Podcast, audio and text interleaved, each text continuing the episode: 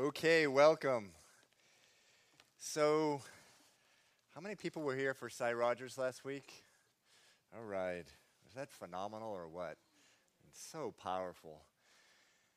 He, uh, you know, has a really controversial message. And by the way, if you, some of the things he said, uh, if you have any questions about them, or if you're like, wait, that doesn't seem right, feel free to talk to me about it. I mean, this is no easy subject. And we'll find out in heaven who's really right about how to handle some of these things. But uh, it's a wonderful thing about the Word of God. We go back and reach our own conclusions. But uh, be happy to, to talk with you uh, if you have any lingering questions. But I just encourage you to stay connected with that ministry, cyrogers.com. Lots of other stuff out there, teachings that he sells. Also, his CDs from last Sunday, we were not selling them. If you if you got one, you happened to get one early, but uh, there was sort of a, a, miscommunication. They will be on sale if you want one uh, from last Sunday, uh, a CD of the teaching. Okay, very good. So we are going through the book of Acts chapter by chapter. Why don't you rise for the reading of God's word? And we are in Acts chapter 14. Acts chapter 14.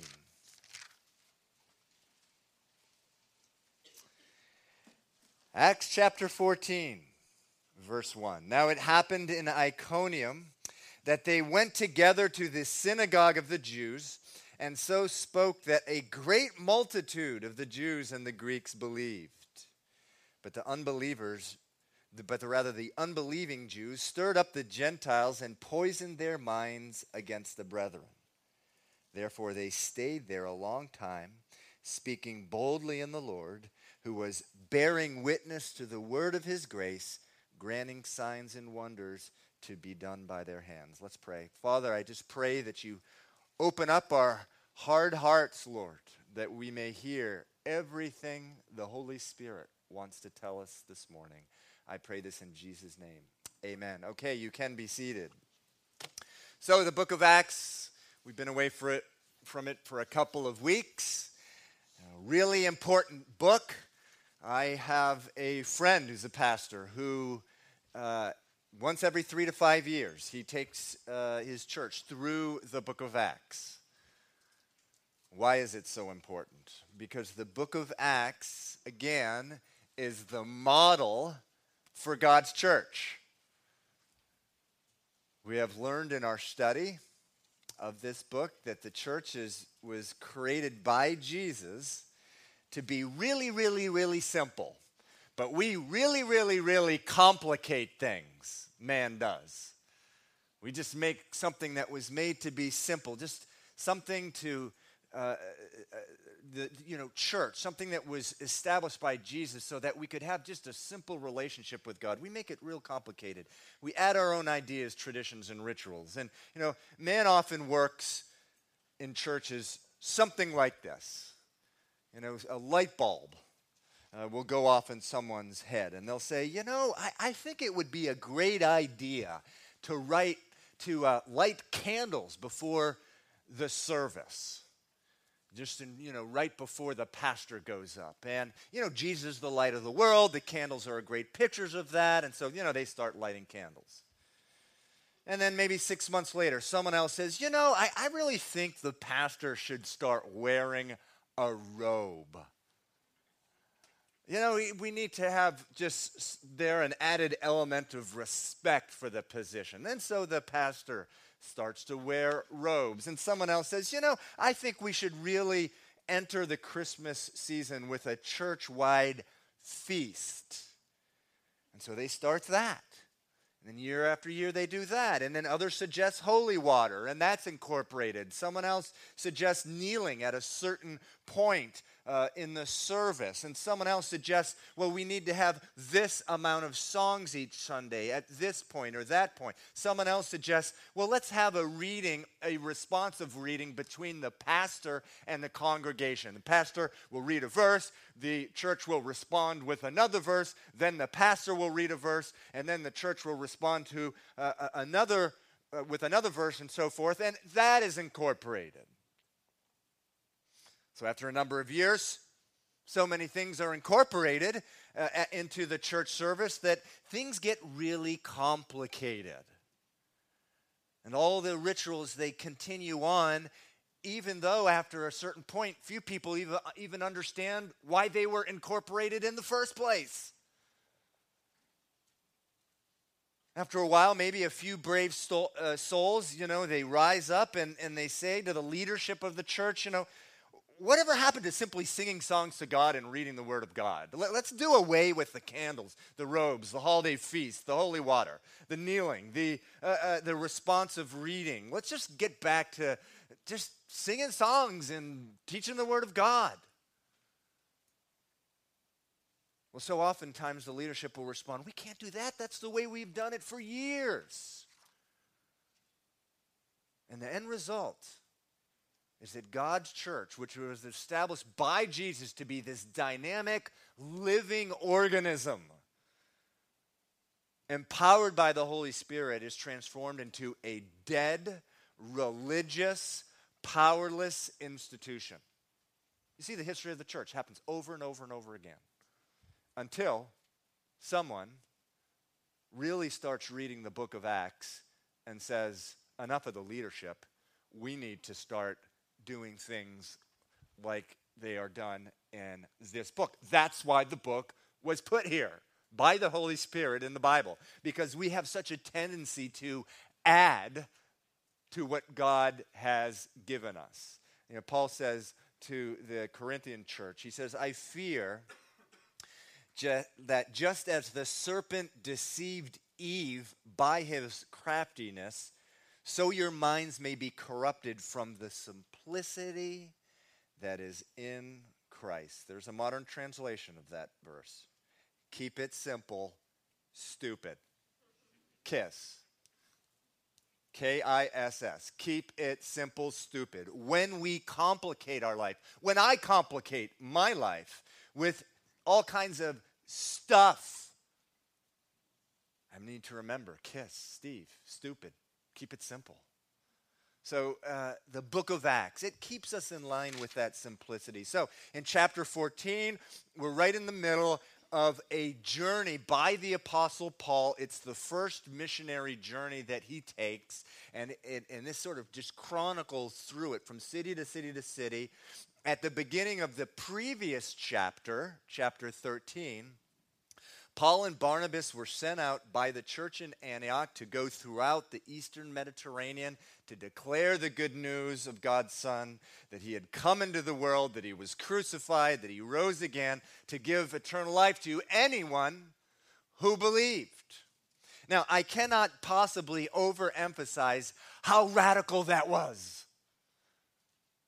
The act of sending someone out, a church sending out someone to another country to declare the good news about Jesus. Today we take that type of thing for granted. At that time, no churches had ever done it, even though Jesus had told them to do it in Matthew 28. He said, Go, go to other countries. Everyone stuck around. We can't leave where, you know, Jesus hung out. We got to hang out where Jesus hung out. But until Acts chapter 13 never happened. And not only that, in the history of Israel, in the history of Israel, no one had ever done that, with, of course, one exception. Who was that? Jonah. And you, you, you saw what God had to do to send him out, right? The history of Israel, you ne- never see anyone going out to tell people about God. But Jesus came to establish really a, new covenant and to send uh, people out. And that's what we saw uh, in Acts chapter 13. And, and, and you know something? It's one of those things in the book of Acts, it's one of those oh so critical themes from the book of Acts. And that is this you can't put God in a box. Just because it appears God has op- always operated one way doesn't mean that he doesn't want to today uh, operate in a different way.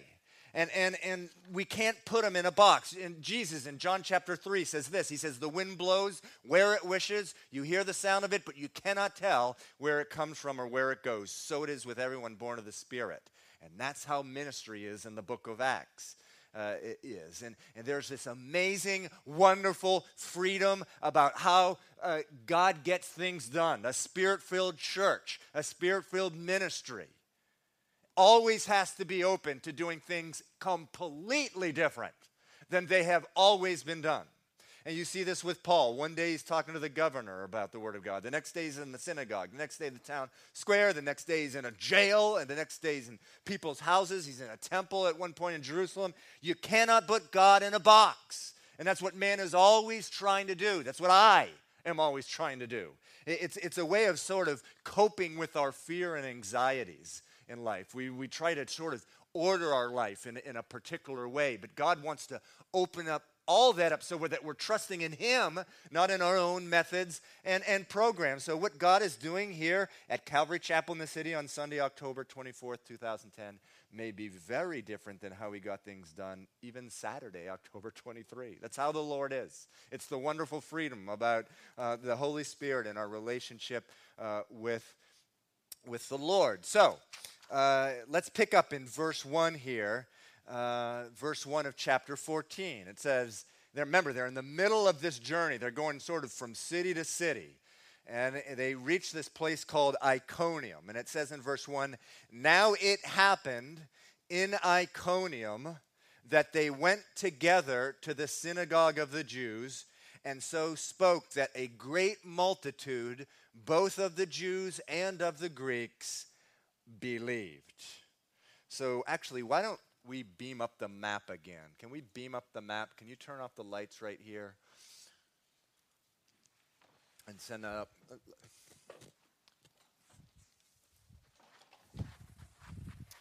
So, remember, we started down here in Jerusalem, which is somewhere around here. Paul and Barnabas went up to Antioch. In chapter 13, we were in Cyprus. Uh, then we went from Cyprus up to Perga. And then from right now, uh, then we went to another Antioch in Pisidia. And then we're in Iconium. That's where we are in verse 1. By the f- end of the first six verses, we'll be in Lystra and Derbe. And this is like revolutionary stuff. They're going from city to city to city uh, to tell these places about God, about Jehovah. Never really had been done before, with the exception of one guy, Jonah. And he was really upset he got that assignment. Uh, but anyway, just wanted to give you a visual. Uh, you can turn that off now. A visual of, uh, of where they were going. It's uh, helpful as we go through this. All right. So they are in Iconium, and it says that a great multitude, both of the Jews and of the Greeks, believed. Believed in what? Well, it doesn't say exactly what Paul shared with them that they went on to believe, but he's sharing the same message that I am sure that he shared in the previous city uh, in chapter 13. So just go to verse 38 and 39 of the previous chapter, and we will read the type of thing that he shared in Iconium, this new city, where a great multitude of uh, Jews and Greeks believed. Verse 38 says, and this is him speaking in his first sermon ever, really, Paul says, Therefore, let it be known to you, brethren, that through this man, speaking of Jesus uh, Christ, through this man is preached to you the forgiveness of sins. And by him, everyone who believes is justified from all the things which you could not be justified by the law of Moses. So Paul is saying to them, you can try to be justified before God by following the law, the Ten Commandments, but no one's ever done that. Or you can be justified by faith in Jesus Christ. And, so that's what he's sharing. Uh, again, Romans 8 2 is a similar message throughout the Bible. Uh, Paul says, For what, lo- what the law could not do, he says in Romans 8 2, God did by sending his son. So, verse 1 says, A great multitude, both of the Jews and the Greeks, heard the message and believed. And then in verse 2, it says this it says, But the unbelieving Jews stirred up the Gentiles and poisoned their minds against the brethren. So wherever wherever God is doing a work, Satan's right there stirring up trouble. You will see this. Uh, wherever God is working, Satan's stirring up trouble. We saw it last night. Last night, every Saturday night, we have a witnessing team that just goes out on the street and talks to people about Jesus. And, and a couple of the guys were sharing with a young man, and, and the young man was really into the conversation as it was uh, told, reported back to me. He was asking all these questions and he had problems with science and how that's reconciled with faith. And they were giving him some great, great answers there. Uh, and after about a half hour, it was such a rich conversation. Some woman came up who had not seen the, uh, the young man for years. She came up and was, oh, I haven't seen you. How you doing? And then she goes, who are these guys? And uh, the, the, guy said, Well, we're from Calvary Chapel in the city. And, and apparently she just broke out in laughter and just started laughing. She didn't hold back at all, just, start, just got in their face, and, and then she just didn't stop. And the same thing, same principle. Don't be surprised when you're sharing about the Lord with someone uh, uh, that things like that don't happen. It says here, uh, they st- verse two. It says they poisoned their minds against the brethren, or they tried to, and, and because it was not successful with many of them. And so then in verse three it says, uh, therefore they stayed there a long time, speaking boldly in the Lord. Now that's interesting. It says, therefore, they stayed there a long time, speaking boldly. In other words, because there was opposition, they stayed. because there was opposition, they hung out and they spoke boldly. Uh, it says, therefore, they stayed. The opposition was not a reason to flee, it was a reason to stay. You know, the United States of America is pretty adept at producing softy kind of Christians. Softies. Wimps, pansies. At the slightest hint of opposition, they shut their mouth. They're silent. That's not Christianity, that's cowardice. And, and, and, listen, when we do things like that, we are robbing ourselves. Robbing ourselves from what? robbing ourselves from seeing the hand of God in our lives. Look at, look at what happens in verse 3. Let's uh, read the whole verse. It says, Therefore, they stayed there a long time, speaking boldly in the Lord, who was bearing witness to the word of his grace, granting signs and wonders to be done by their hands. Could it be, brother or sister, that you're not seeing the hand of God in your life? because you're living out your faith in the closet. You can stay in the closet. God's not going to kick you out of the kingdom for doing that. The Bible's really clear about that. But might it be that you are robbing yourself from seeing the hand of God at work in your life. But I tell you, there's no better way that, to see the hand of God than to, to, to, to share about the goodness of Jesus with those around you. So, um, another thing I just want to uh, spend a little time on here. It says, therefore, they stayed how long? A long time. A long time. So there's all this opposition. There's these new believers in Christ, and Paul and his group stay there a long time doing what? Teaching them the Word of God. So we come to another theme in the book of Acts. You'll see it throughout the whole book. In fact, look at verse, the last verse of this chapter, verse 28. They're in another city by this time, uh, but it says, So they stayed there a long time with the disciples. Same, uh, same thing here. Paul typically tries to spend as much time as possible with those who believe in Christ. Why? to establish a strong foundation in the Word of God. The shallow, biblically illiterate Christian is not something that is ever promoted in the book of Acts.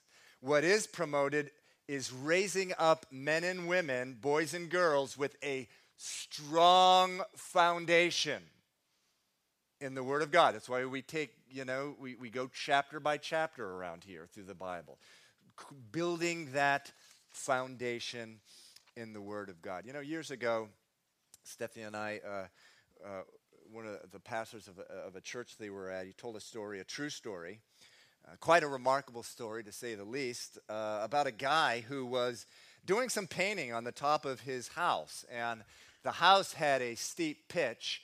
It was like this. And so he didn't want to fall off, so he tied a rope to his ankle. And he climbed up on the roof and he threw the rope over the top of the roof uh, to his son and told his son that, you know, please tie up this rope on something really sturdy. So, what does the son do? He ties the rope to the back fender of the family car.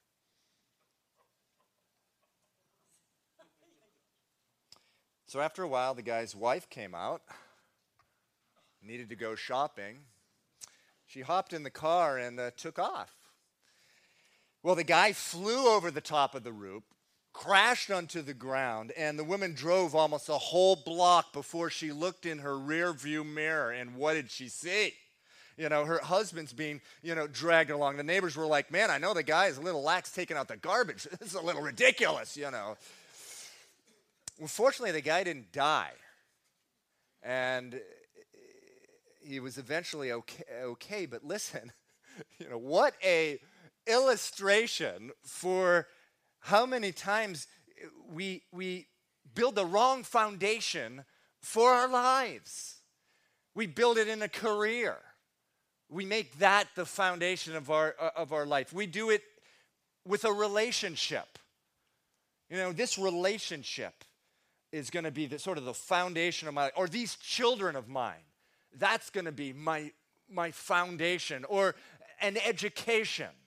And we tie ourselves up to these things, and eventually, what happens, and oh, how often I see this in ministry, it winds up, sometimes takes years, winds up eventually just dragging people away.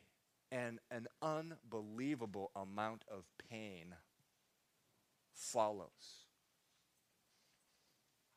Isaiah 51 1 says this Look to the rock from which you were cut and to the quarry from which you were formed. Jesus said, Build your life upon the rock. He said, Upon this rock I will build my church. What was the rock?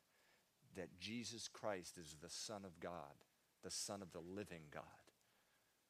And that through a relationship with Him, we have eternal life. And so, uh, how do you establish a foundation? By planning yourself for a long time. And, and, and if you're in ministry, ministering to people for a long time, I look at uh, some of the leaders of our church here. They've been with us for years, sometimes a, a few of them 10 years, and we've been establishing them takes a long time. So, uh, anyway, uh, let's continue. That's a theme, that, though, that we'll see throughout the book of Acts that you just don't just run and someone gets saved and just leave them. You make sure that they're plugged in in some way. Verse 4 says, But the multitude of the city was divided. So you have some people embracing this message, other people saying, No way, man, this, this, stuff, we're not buying this at all. It says, The multitude of the city was divided part sided with the Jews and part sided with the apostles. And then, a, and, and when a violent attempt was made by both the Gentiles and Jews with their rulers to abuse and stone them, they became aware of it and fled to Lystra and Derbe, cities of Lycaonia, and to the surrounding region. And we just saw those up on the map. And so it says, the verse 4 says, the multitude of the city was divided. So, really, what was it? Let's dig down deep like we try to do. What exactly was it that was dividing this city? You say, well, it was Jesus. Well, that's right. Faith in Jesus does divide. In Matthew chapter 10, verse 34, Jesus, speaking of the conflict that faith in that faith in that arises when people put their faith in him, says this. He says, "Do not think that I came to bring peace on earth. I did not come to bring peace, but a sword. For I've come to set a man against his father, a daughter against her mother, a daughter-in-law against her mother-in-law, and a man's enemies will be those of his own household." And in, indeed, just Jesus divides. But what is it about him that divides? Well, verse 4 again, it says, The multitude of the city was divided. Let's look at, just read the previous verse again and see if we can discover what was it that was dividing. It says in verse 3, Therefore, they stayed there a long time, speaking boldly in the Lord, who was witnessing to the word of his what? To the word of his grace, granting signs and wonders to be done by their hands. What was it that divided the city? What was it about Jesus? It was about grace, more specifically. It was about grace in Christ that divided. Grace divides. It does. Grace divides. Now, why on earth would something like grace divide? I mean, it sounds like such a wonderful thing. How could grace divide? Listen, here's the reason, and we see it in this chapter because the grace which is in Christ puts everyone on the same playing field. It puts everyone eh, eh, eh, you know on the same playing field. The Bible says everyone is on level ground at the foot of the cross. And there's a lot of people who have a huge issue with that. Acts chapter 14, case in point. Again, verse 4, it says, The multitude of the city was divided. Part sided with the Jews, the other part sided with the apostles. Why the division? Well, let's talk about that. There's a Jewish synagogue. That's where Paul had gone to. At a Jewish synagogue, which is the Jewish place of worship, there were two groups of people there. There were Jews, and the Jews were in the core of the worship service, they're the heart of it at each worship service, um, they, they're reading the law of Moses. They're teaching from the law of Moses, meaning the Old Testament. They're reciting prayers, the Jews. But then the Jews were not the only one, only people present. There's another group of people. Uh, there were Gentiles, non Jews, who were gathered around the outer circle of the service. So if this room were a Jewish synagogue, you guys would be the Jewish folks, and but then the people, uh, uh, Gentiles, would sort of line the walls. And then you guys sitting on the back seats and stuff. You would be uh, the Gentiles. You were there as observers, but you really could not and were not allowed to participate in the service itself. Well, along comes Paul and Barnabas and they get up there to speak, and they say this by this man, Jesus Christ, your sins are forgiven, they're taken away. And by faith in him, anyone and everyone is justified from all the things that they could not be justified from by following the law. In other words, through faith in Christ, the Gentiles could come right into the front seats, right into the front row and everyone is in one pot. Paul says in somewhere else, there's no, neither no Jew nor Greek, nor slave nor freeman, nor man or woman in Christ. They're all one. And man, these people, some of these folks had a big issue with that. Grace, it divides. So, verse 1 says many Jews did accept the message, but many did not. So some Jews were like, wow, yeah, that I like this. My experience trying to follow the law to justify myself before God in that way, it's impossible. Who can ever do that? This is a burden that neither me nor my fathers could ever bear. I'm not, I'm, I like this message. And some Jews embraced it. But verse 2 says, there were Jews who did not. You mean to say that after we have been meticulously following all these laws, there was over 600 of them in the uh, Old Testament, after years of doing this, years and years, Meanwhile, these Gentiles, they're out living like dogs. That's what they called them. They called the Gentiles dogs. We're just all going to be one happy family. Let's get in, do a big group hug. Are you kidding me? And there was division. Grace divides. Grace divides. I can't tell you how many examples just in the world today, grace divides. We support Calvary Chapel missions uh, in India. And oh, how we have seen how grace divides in India. In India, you may know that Hinduism is the primary religious practice there, and there are different castes uh, from the Brahmin caste, which there's education, there's privilege, there's wealth, to the untouchables, who really have been completely disenfranchised historically. They're not allowed on trains. So if you see those pictures in India, the untouchables sit on top of the trains. They're not allowed in temples. They're not uh, allowed to be educated. They're only allowed to have uh, certain jobs. So what happens? Calvary Chapel Missions, Gospel for Asia, they go into uh, India and they preach the gospel of Christ, that through the blood of Jesus, everyone is cl- cleansed from everything that they could possibly do under any with under any religious practice. You're all on a leveling pl- level playing field. Well the brahmins among others want nothing to do with that and as a result tremendous violence uh, kp Yohannan, who is from gospel for asia who we've supported says not a day goes by that he doesn't get an email of someone getting killed beat up ostracized whatever grace divides. Calvary Chapel was started in the early 70s with who? The hippies.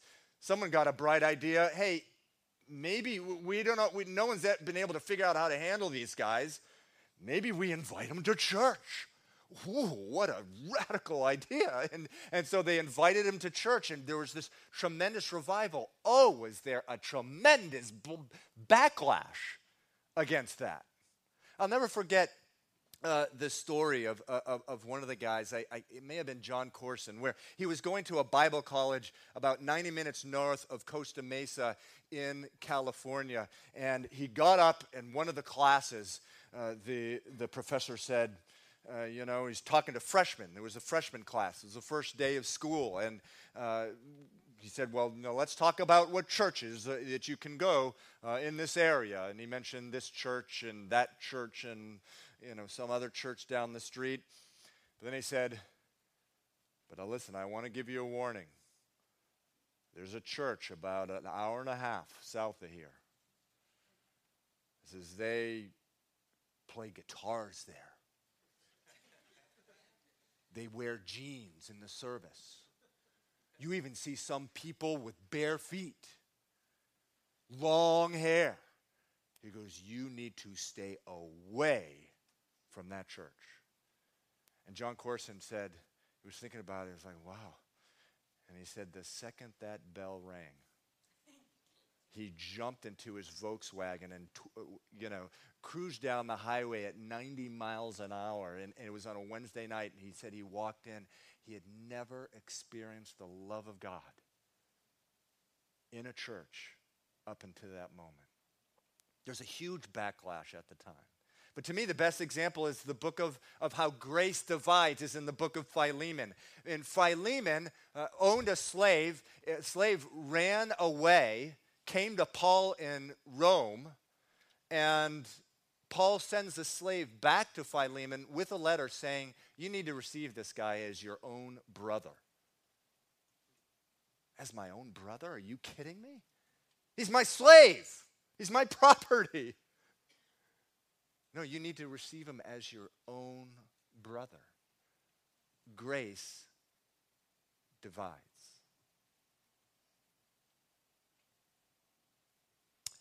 On Tuesday nights, the women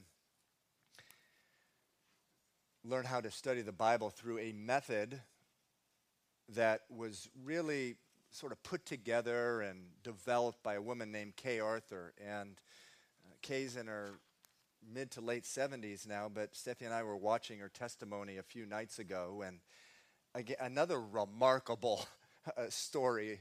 Uh, this woman was came from an upper middle class kind of family, and she got married, and she had a few kids, and uh, her, her husband was actually interesting in pursuing a, a, a life and career in ministry, although it was with a particular church that didn't teach the Word of God, didn't honor it, didn't believe in it.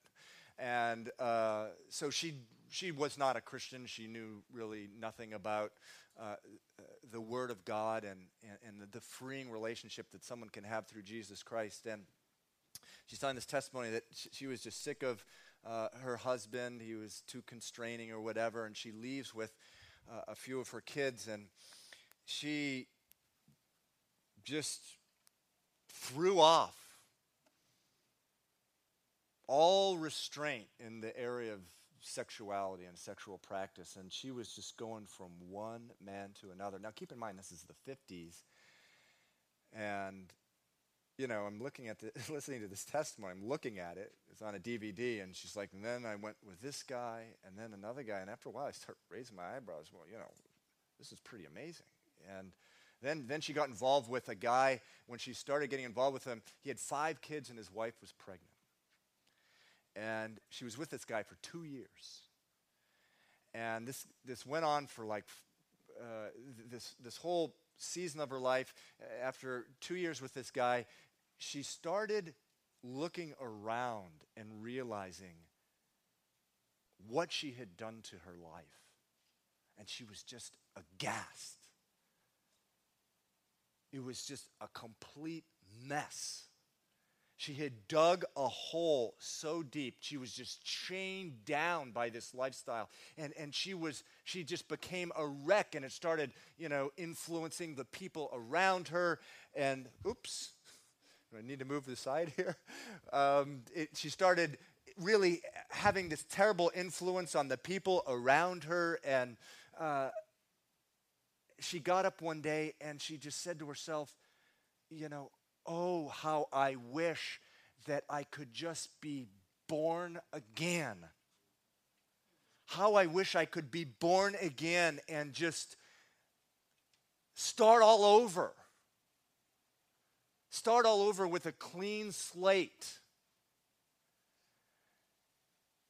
Well, it, it wasn't for but uh, a few weeks where someone shared the word of God with her that said, Jesus not only says you can be born again, he says you must be born again.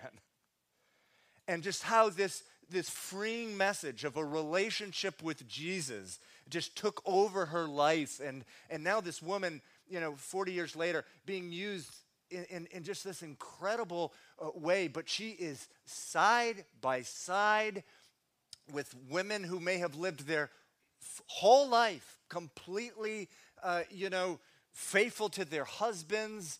Uh, in, all, in all respects, from an outside observer, lived a righteous, moral life. She's on equal plane, equal standing, being used just as much, if not much, much more.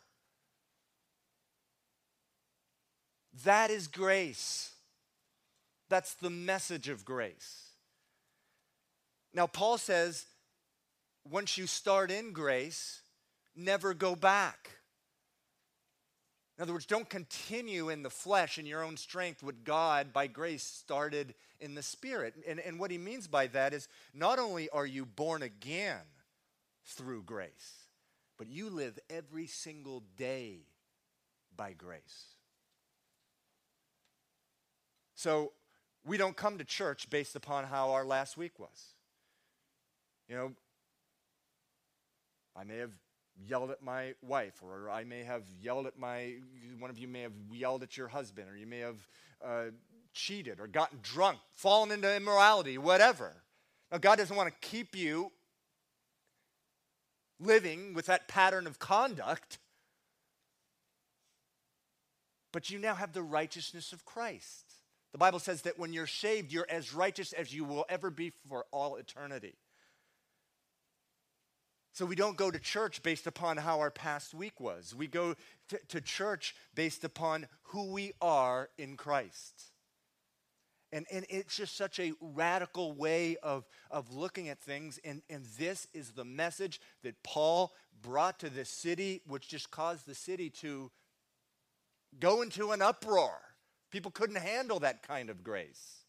When you teach grace from pulpits, inevitably what you uh, what, what a pastor such as um, I will have to go through is someone say, if you teach that, people will go just run out and they'll go to the brothels, they'll go, you know, cheat, they'll go, you know, cheat on their wives or, or, or husbands, they'll go do whatever they want to do, knowing they're forgiven. But the Bible says that anyone who has ever really tasted grace doesn't do that. They asked Paul that in Romans chapter 6. He says, well, why don't we just go out and just have a free for all? If, you know, if it's all about grace, then let's multiply sin that grace may abound. And he says, what are you, crazy? Why would I ever do that? See, what, someone who's actually experienced grace, they don't want to go back. They want to move forward with the Lord. And this is what divides. This is what divides oftentimes the body of Christ because religion seeps in, rituals are added to the church, different practices, things get really complicated, and man doesn't want to tear them down. God does. But when he tears them down, people start going bananas. And that's what happened in Acts chapter 14. So, this again is just the beginning it's going to get a lot more intense. Uh, he's chased out of this uh, city, Iconium. It's going to get a lot more intense uh, uh, as we go through this chapter. We will uh, pick up there uh, next week. But why don't we now close with the Tuttles coming back up? Or Rick, you come back up, just one of you, and we'll, uh, we'll close in prayer. Father, I just thank you so much for this word of grace grace divides, Lord, but we want to be on the right side of the division, Father. We don't want to be the ones shaking our fists. We want to be the ones who just accept, Lord, that the blood of Jesus cleanses all of sin, and through faith we're all on level playing field. We can't say that there's something more special about us than the next guy we're all on the level playing field. Lord, we want to be on the right side of this division. We want to be graceaholics. We want to be grace to no ends, Lord. We want to uh, live it and breathe it and give it to everyone around us, Lord. Teach us that, Lord, even as we're going through this book, the book of Acts. Lord, we pray this in Jesus' name.